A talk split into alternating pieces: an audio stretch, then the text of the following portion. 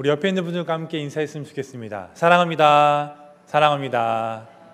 네, 제가 이 자리에 서서 설교할지는 생각도 못했는데요.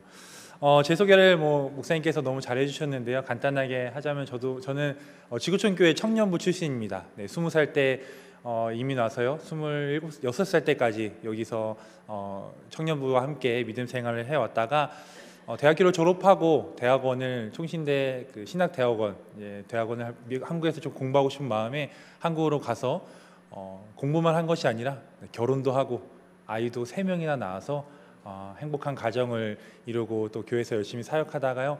어, 11월 첫 주에 그 하늘꿈 교회라는 교회에서 4년 동안 사역을 하다가 어, 사임을 하고 이제 12월 첫 주에 어, 더 사랑의 교회라는 교회에 부임하기 전에 한 달 정도 이제 시간이 있어서 어, 가족들과 함께 어, 미국에 방문해서 가족들과 함께 시간을 보내고 있습니다.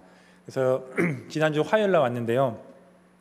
지난주 금요일 날 강인찬 목사님께서 전화가 오셨어요. 전화가 와서 이번 주 수요일 날 너무나도 정중하고 너무나 나이스하게 좀 급하지만 어, 다음 주 수요일 그러니까 오늘이죠.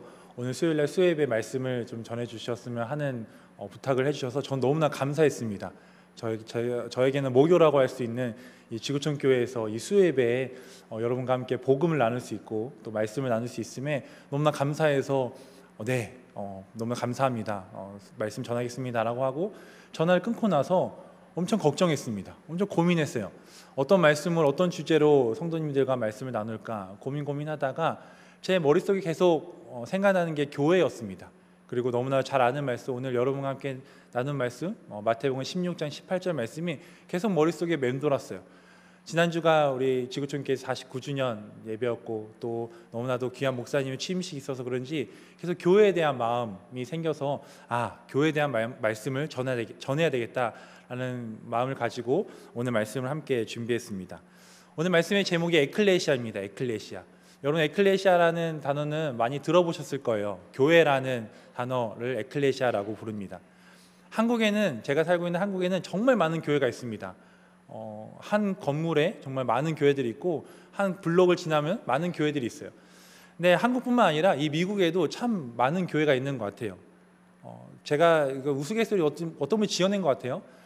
일본 사람이 미국에 오면 기업을 세우고 중국 사람이 미국에 오면 가게를 세우고 한국 사람이 미국에 오면 뭐겠어요? 교회를 세운다라는 얘기를 들은 적이 있습니다. 그만큼 한국은 어떻게 보면 교회를 세우고 복음을 전하기 위해서 참 열심히 노력하는 것 같아요. 어, 제가 엊그저께 이제 말씀을 준비하면서 이 지구촌 교회 근처에 교회가 얼마나 많은지 한번 구글에 한번 맵에 한번 쳐봤는데요. 사진 한번 첫 번째 사진 한번 보여주시겠어요? 네, 저희 교회 이 근처에 참 많은 교회들이 있습니다. 특히 이제 어, 이 저희 교회를 주소를 치면서 구글링을 한번 해봤는데 어, 교회 나오나요? 네, 아 준비 중. 어, 이 지구촌 교회 근처에도 오는 길에 수많은 교회들이 있습니다. 어, 제가 이 교회가 많다, 어, 지구촌 교회 근처에 교회가 많다, 어, 미국에 교회가 많다라는 것을 얘기하는 것보다는 넓게는 전 세계 그리고 미국 그리고 메릴랜드 이 실버 스프링 이 주변에 수많은 교회가 있는데 그 수많은 교회 가운데 이 지구촌 교회에서 여러분이 믿음 생활하고 지금 이 지구촌 교회에서 수예배 드릴 수 있는 건 확률상 제가 생, 뭐 확률을 잘 못하지만 확률상 기적인 것 같아요. 그 수많은 교회 가운데 이 지구촌 교회에서 여러분이 믿음 생활하고 같이 예배 드리는 것은 기적이라고 저는 생각합니다. 우연이 아니라 하나님의 계획하심이에요. 제가 2007년에 미국에 이민 와서 어, 워싱턴 지구촌 교회에 출석하게 되었습니다. 저희 그 큰아버지 큰어머니 어, 이창호 집사님, 이영자 집사님께서 이 지구촌 교회 다니셔서 자연스럽게 이제 지구, 촌 교회에 차, 어, 출석하게 되었어요. 너무나 감사하게 너무나 건강한 교회에서 믿음 생활 열심히 잘 하다가 이제 한국 가기 전까지 어, 이 지구촌 교회에서 믿음 생활 했었는데요. 여러분이 어떻게 어, 이 지구촌 교회에 오게 된 계기는 다 다를 거예요. 사연이 있을 거예요. 누군가의 소개를 통해서 또 누군가의 그 전도를 통해서 이 지구촌 교회에 오게 되었는데 이것은 하나님의 계획하심이에요. 우연이 아니라 하나님의 계획하심이고 아까도 말씀드렸지만 기적이라고 생각합니다. 우리 옆에 분들 옆에 있는 분들과 함께 이렇게 인사했으면 좋겠습니다. 지구촌 교회에서 믿음 생활하는 것이 기적입니다. 우리 옆에 있는 분 같이 인사해 볼까요? 네, 지구촌 교회에서 믿음 생활할 수 있는 것이 기적입니다. 어, 오늘 저와 여러분이 읽은 말씀은 너무나도 귀한 말씀입니다. 예수님께서 제자들을 불러놓고 물어보셨죠. 너희는 나를 누구라고 말하느냐? 많은 사람들이 뭐 선생이라도 얘기하고 뭐 여러 가지로 얘기하지만 그때 베드로가 그렇게 고백합니다. 주는 그리스도시요 살아계신 하나님의 아들이십니다. 그 고백을 듣고 예수님께서 어떻게 말씀하세요? 그 반석 위에 내가 교회를 세우겠다라고 말씀하세요. 그 고백 위에 교회를 세우겠다라고 말씀하십니다. 어, 신약 성경에 보면 교회라는 단어가 총 112번, 112번 나옵니다. 예수님께서 공생에 사역하신 이 사복음서에는 어, 교회라는 단어가 세번 나오는데요. 오늘 우리가 읽은 마태복음 16장 18절에 처음에 이 에클레시아 교회라는 단어가 나옵니다. 그 교회 예수 그리스도를 주로 고백하고 그 하나님의 아들이라고 선포, 선포 했던 그 베드로의 그 고백 위에 교회를 세우겠다라고 말씀하세요. 교회는 예수 그리스도를 주로 고백하고 따르는 신자들의 공동체를 교회라고 얘기합니다. 사실 구약 성경에는 교회라는 단어, 에클레시아라는 단어가 나오지 않아요. 하지만 카할이라는 단어가 있는데요. 그 카할이라는 단어는 우리 구주, 어, 우리 하나님을 구주로 영접하는 그 사람들의 모임, 공동체를 교회라고 얘기해요. 시애틀에 가면 어, 형제 교회라고 있습니다. 권주 목사님께서 사역하고 그 담임하고 계시는 형제 교회의 어, 권주 목사님의 책 중에 어, 책 제목이 어, 이렇게 돼 있어요. 교회만 다니지 말고 교회가 되라라고. 교회만 다니지 말고 교회가 되라라는 책 제목이에요. 그 책 제목과 또 성경적인 것으로 교회를 해석해 보면 두 가지 의미로 교회를 해석할 수 있어요. 첫 번째는 우리 베드로의 고백처럼 우리 주님을 하나님의 아들이라고 고백하는 저와 여러분이 교회고 또 이 지구촌 교회 또 우리 오면서 아까 말씀해 수많은 교회들인데 이 건물이라고 얘기하는 것도 또 하나의 교회라고 얘기할 수 있어요. 그래서 저와 여러분도 교회고 이 건물도 지구촌 교회도 교회라는 거예요. 그래서 여러분들이 이 교회 당에 와서만 어, 예배 드리는 것이 아니라 이 문을 밖에 나가서도 교회에 교회가 되어서 예배를 드리고 복음을 전했으면 좋겠어요. 많은 분들이 이제 주일날 예배가 끝나고 이제 저 문을 나가면 이렇게 얘기합니다. 아 드디어 예배가 끝났구나라고 하면서 교회 문을 나가요. 그것이 아니라 교회 문을 나갈 때 아 이제 예배가 시작되었다. 이제 내가 교회가 되어서 세상에 나아가서 복음을 전하겠다라는 마음을 가지고 여러분 그렇게 믿음 생활하며 나아갔으면 좋겠습니다. 어, 미래학자 어, 레너드 교수님이 계세요. 그 교수님이 이제 교회가 더 성장하고 발전하면 좋지만 교회가 점점 쇠퇴하고 변질되었을 때 어떻게 변질되는지 네 가지를 네 가지 스텝을 어, 영어 스펠링 M으로 이렇게 정리한 것이 있습니다. 제가 사진을 준비했는데 혹시 있으면 네. 어, 첫 번째는 mission church예요. 이제 모든 교회가 이제 사명 중심, 이제 하나님의 사명을 가지고 우리 또 교회가 global mission church잖아요. 사명 중심으로 이제 시작을 합니다. 그러다가 미니스트리 철치로 이제 조금 변질돼요. 이게 무슨 말이냐면 어, 사역 중심으로 나아가는 거예요. 사람보다는 그 사람보다는 사역 중심으로 나가게 된다는 거예요. 그렇게 가다가 조금 더 변질되는 것이 유지해 보자. 이 이렇게까지만 여기까지만 괜찮지. 더 발전하고 더 노력하는 것이 아니라 우리가 여기 현상 유지만 하자라고 조금씩 더 내려가는 거. 그러다 마지막에 너무 안타깝게 뮤지엄 철치로 넘어가게 되는 거예요. 사명 중심, 하나님의 사명을 붙들고 나아가는 그 교회의 중심으로 나갔다가 점점 우리가 사람의 욕심이 들어가고 사람의 어, 욕망이 들어갔을 때 우리가 점점 변질되어 가는 것을 보게 돼요. 너무나 안타까워요. 유럽이나 또 더 나아가면 진짜 이 교회가 어, 박물관처럼 되는 교회가 너무나 많아지고 있어요. 저는 사랑하는 지구촌 교회가 미션 철치, 우리 글로벌 미션 철치잖아요. 사명 중심의 교회. 이것이 변질되는 것이 아니라 계속 변화되고 이 가운데 우리가 점점 쇠퇴, 쇠퇴어 가는 것이 아니라 49년이 되든 그때 뭐 축사 때 그래요 490년이 되든 4,900년이 되든 계속해서 변화되고 점점 성장하는 그런 교회가 되길 소망합니다. 그런 교회가 되기 위해서는 저와 여러분이 사명 중심적으로 살아야 돼요. 우리가 욕심이 들어가는 것이 아니라 우리가 정말 복음 중심으로 오직 복음만 붙들고 나아갈 때 교회가 진정한 교회가 된다는 거예요. 이 교회는 우리가 아까 찬양했던 것처럼 예수님의 피로 사신 교회입니다. 사람이 세운 것이 아니고요. 하나님의 예수 그리스도의 피로 사신 그런 교회예요. 이 교회에서 우리가 여러분과 제가 교회고 또 이 워싱턴 지구촌 교회가 사명 중심의 교회가 되기 위해서 우리가 세 가지로 함께 말씀을 나눌 텐데요. 첫 번째는 교회인 우리는 회심해야 합니다. 교회인 우리는 회심해야 돼요. 회심이라는 단어가 이제 한자로 얘기하면 돌아올 회의 마음심이에요. 마음을 돌이킨다는 뜻입니다. 신학적인 뜻은 하나님을 떠나 다른 우상을 섬겼던 사람들이 하나님 곁으로 돌아오는 것을 또 의미하고요. 뭐 탕자가 돌아오는 듯이 그리고 불성실하게 믿음 생활했다가 뭐 여러분을 무시하고 하는 것이 아니라 Sunday 크리스천이었다가 이제는 정말 성실한 어, 말씀도 더 묵상하고 기도 생활도 더 열심히 하고 그 성실한 삶으로 돌아가는 것을 회심이라고 얘기하는 거예요. 우리 안에 회심 있길 소망합니다. 여러분 삶 가운데 어, 변화된 삶을 살아가고 예전에는 그랬는데 지금은 좀 변화된 삶을 살았으면 좋겠어요. 제가 요즘 유튜브에서 어, 배우 김수미 분 아시죠? 김수미 분이 이제 간증을 많이 하는데요. 그분이 되게 강하셨던 분이라고 얘기해요. 근데 하나님 인격적으로 만나고 점점 변화되었더니 주변 사람들이 되게 부드러워졌다라고 얘기하는 거예요. 사람의 성격 참 바뀌기 쉽지 않습니다. 하지만 우리가 하나님 안에 은혜 가운데 우리의 성격과 우리 생각들을 좀 바꿨으면 좋겠어요. 변화된 삶을 살았으면 좋겠습니다. 오늘 말씀의 주인공인 베드로도 회심의 사건이 있었어요. 베드로의 직업이 뭐였죠? 어부였습니다. 어부. 어부 생활을 하다가 이제 어, 그 여러분 스토리도 많이 아시겠지만 이제 물고기를 하, 물고기를 하나도 잡지 못했어요. 물고기 하나도 잡지 못하고 이제 그물을 정리하고 이제 퇴근하려고 하는데 예수님이 만나서 예수님께서 그물을 다시 던지라고 하십니다. 그래서 그물을 던지고 수많은 고기를 잡고 그때 예수님께서 뭐라고 말씀하시냐면 사람을 낚는 어부로 이제 너를 쓰겠다라고 말씀하세요. 여러분 어부 우리가 생각하는 어부와 사람을 낚는 어부의 큰 차이점이 있습니다. 어, 제가 묵상하다가 하나님께 주신 뭐 전 지혜라고 생각하는데요. 세상에서 말하는 그 직업의 어부는 살아있는 물고기를 잡아서 죽여요. 그런데 사람을 낚는 어부는 죽어가는 영혼을 다시 살리는 일을 하는 거예요. 이 베드로의 삶이 완전 변화된 거예요. 살아있는 물고기를 죽이는 그 어부의 삶에서 이제는 죽어가는 영혼을 살리는 어부의 삶으로 완전히 바꾸게 하는 거예요. 뽕나무 위에 올라갔던 사개오요. 사개오는 어떤 사람이었어요? 어떻게든 사람들의 그 세금을 부당하게 걷어들이려고 했어요. 어떻게 하면 사람들의 세금을 더 많이 걷어들일까?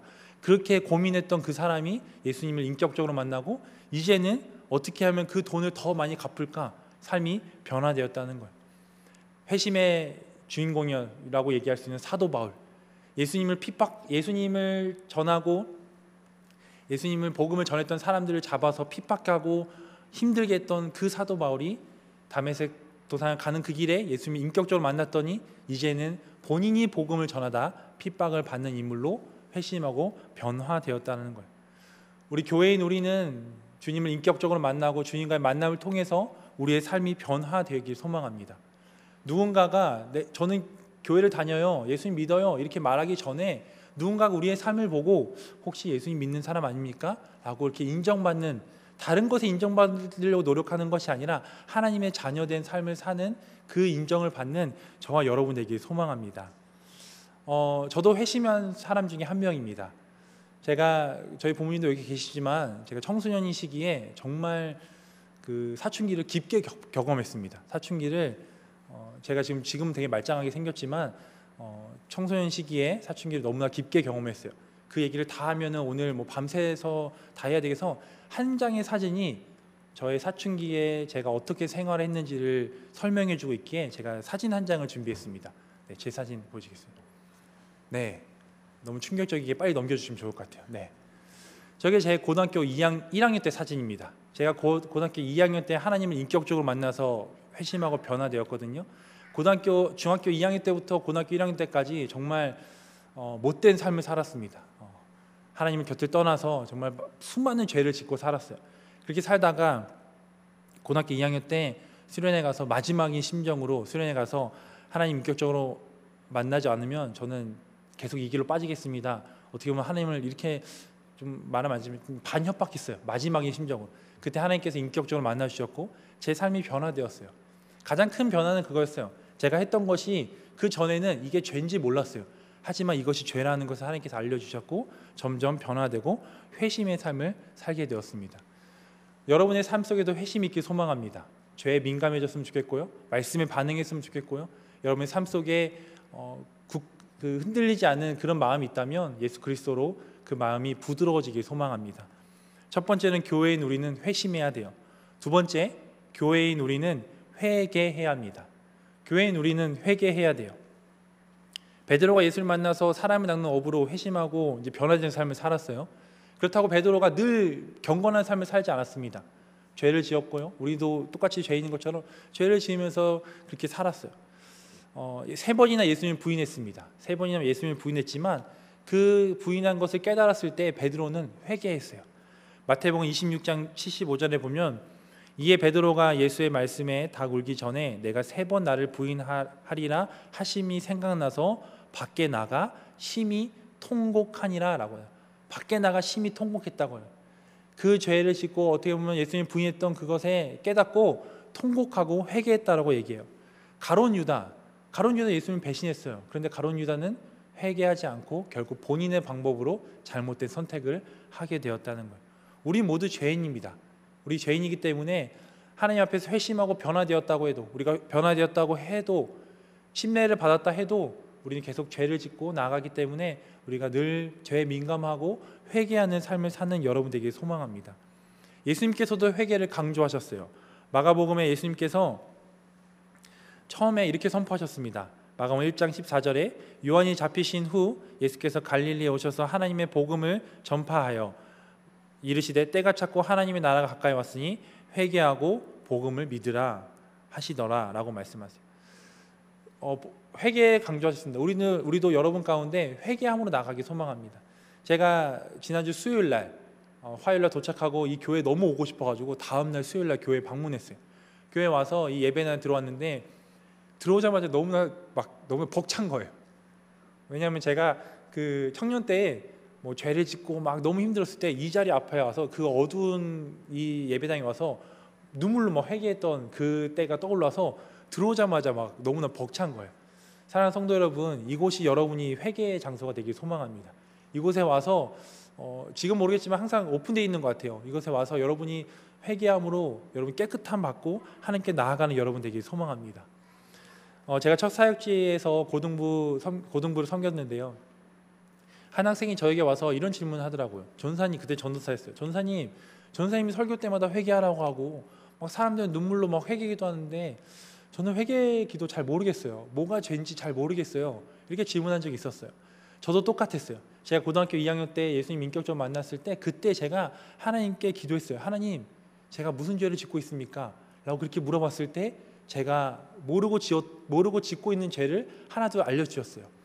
우리는 죄인이에요. 여러분이 정말 너무나 경건한 삶을 살고 노력하지만 나도 모르고 짓고 있는 죄들이 있어요. 하나님께 여쭤보면 하나님께서 그걸 알려주세요. 이것은 내가 별로 좋아하지 않는 거다. 이것 좀 안 했으면 좋겠어. 라고 하나님께서 그걸 알려주실 거예요. 여러분이 그 가운데 반복해서 짓고 있는 죄들을 회개하며 나가는 여러분 되기 소망합니다. 죄를 어딘가에 은폐, 숨겨놓는 것이 아니라 은혜이신 예수님께 나아가는 거예요. 은폐하는 것이 아니고 은혜로우신 예수님께 나왔을 때 예수님께서 뭐라고 말씀하세요? 요한일서 1장 9절 만일 우리가 우리 죄를 자백하면 그는 미쁘시고 의로우사 우리 죄를 사하시며 우리를 모든 불의에서 깨끗하게 하실 것이요라고 말씀하세요. 다른 곳에 가서 우리의 죄를 사함 받을 수 없어요. 누군가에게 어, 얘기를 통해서 우리 죄를 사함 받을 수 없어요. 우리의 마음은 편해질 수 있겠죠. 하지만 우리의 죄를 깨끗하게 하실 수 있는 분은 오직 예수 그리스도의 피로 예수 그리스도만이 우리의 죄를 깨끗하게 하실 수 있는 분이라는 거예요. 그렇기 때문에 여러분이 죄를 지을 수 있습니다.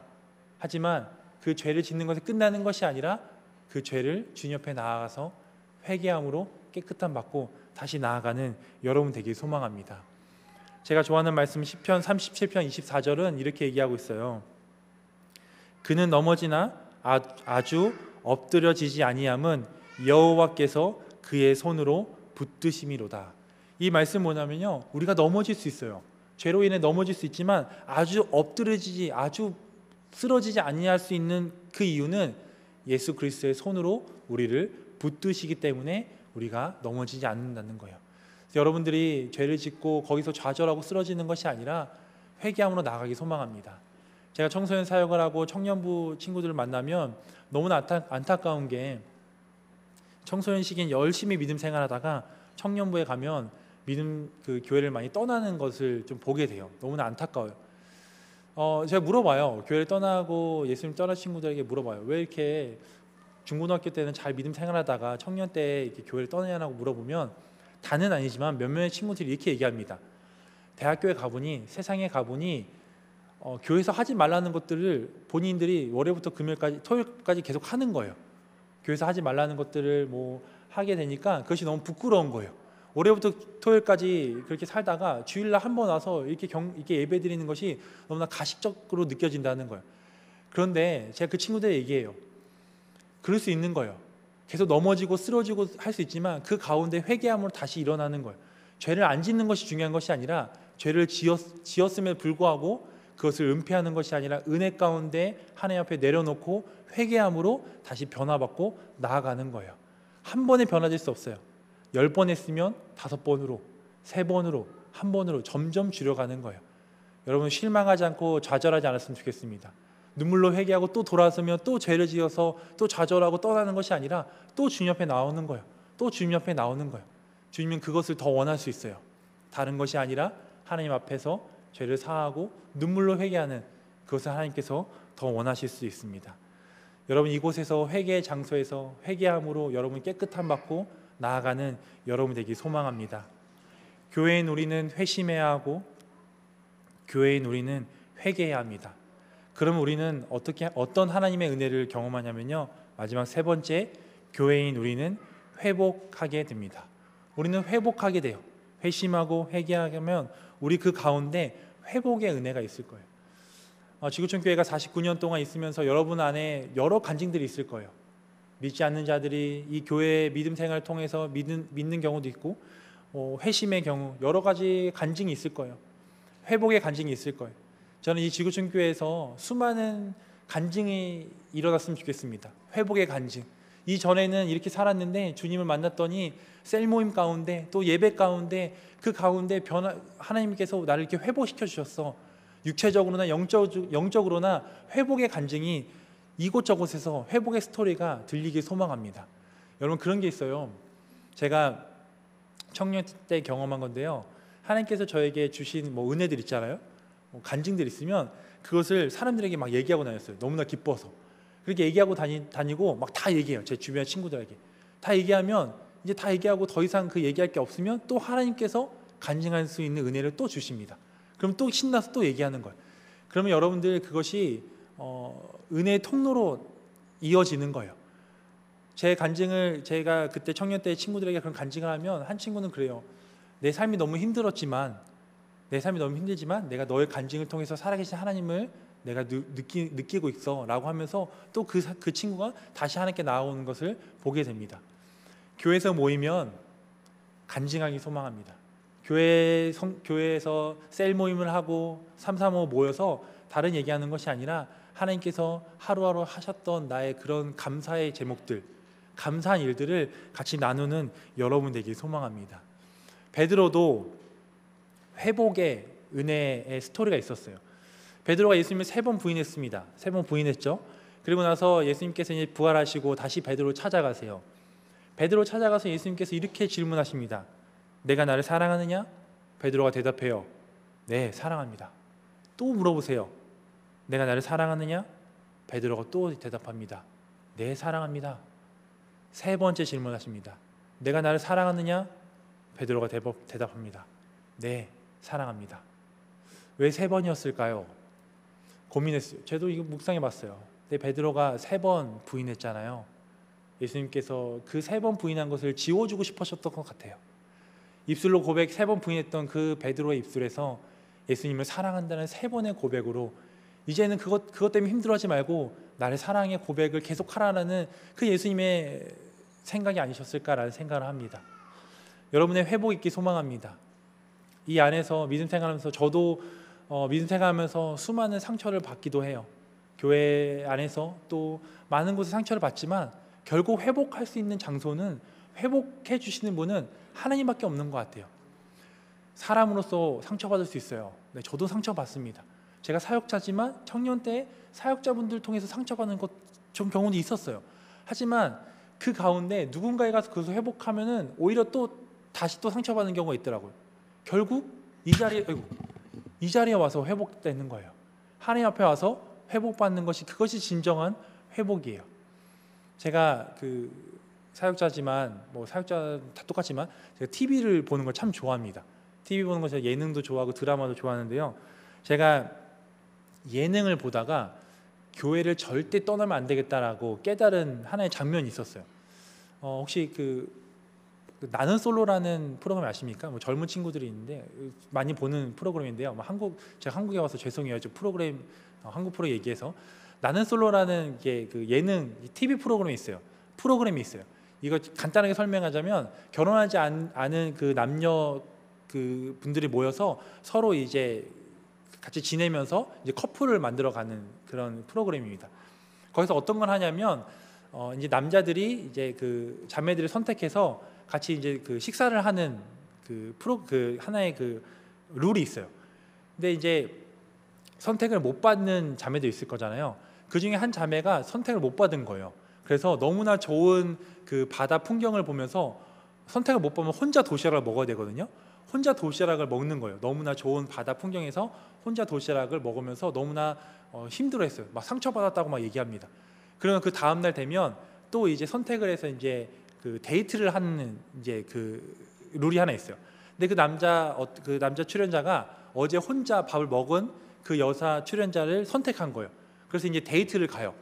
데이트를 가면 어, 다른 사람들 어디 가면 좋은 레스토랑에 가던가 이제 조, 맛있는 이제 맛집을 찾아갑니다. 그런데 이 남자가 이 여자를 데리고 어디 가냐면 말을 안 해줘요. 그래서 막 차를 타라고 합니다. 그리고 나서 가다가 편의점에서 도시락을 두 개를 사요. 그리고 막 어디로 갈지 몰라요. 얘기를 안 해줘요. 그리고 나서 어디로 가냐면 이 여자가 어제 혼자 상처를 받고 혼자 도시락을 먹었던 그 바닷가로 가요.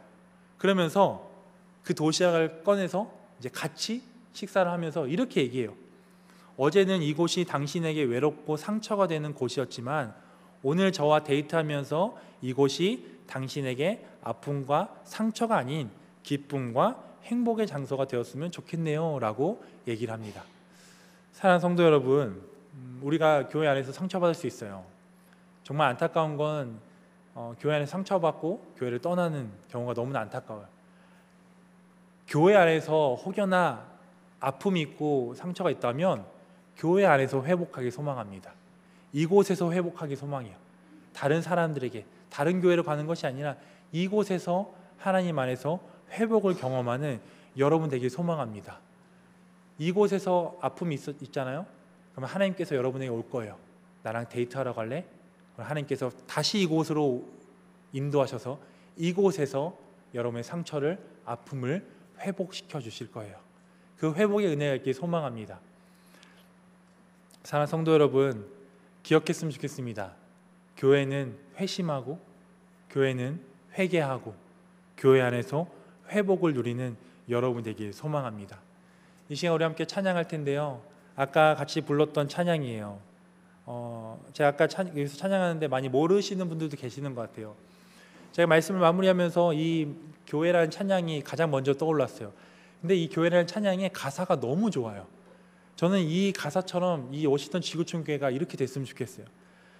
사람이 넘치기보다 사랑이 넘치는 교회.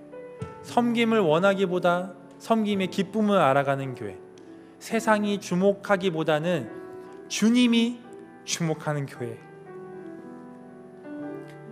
화려한 겉모습보다는 중심이 주를 향한 교회. 그리고 이 교회는 주님의 피로 사신 교회, 아름다운 교회, 하나 되는 교회. 이 교회를 우리가 함께 만들어가는 여러분 되길 소망합니다.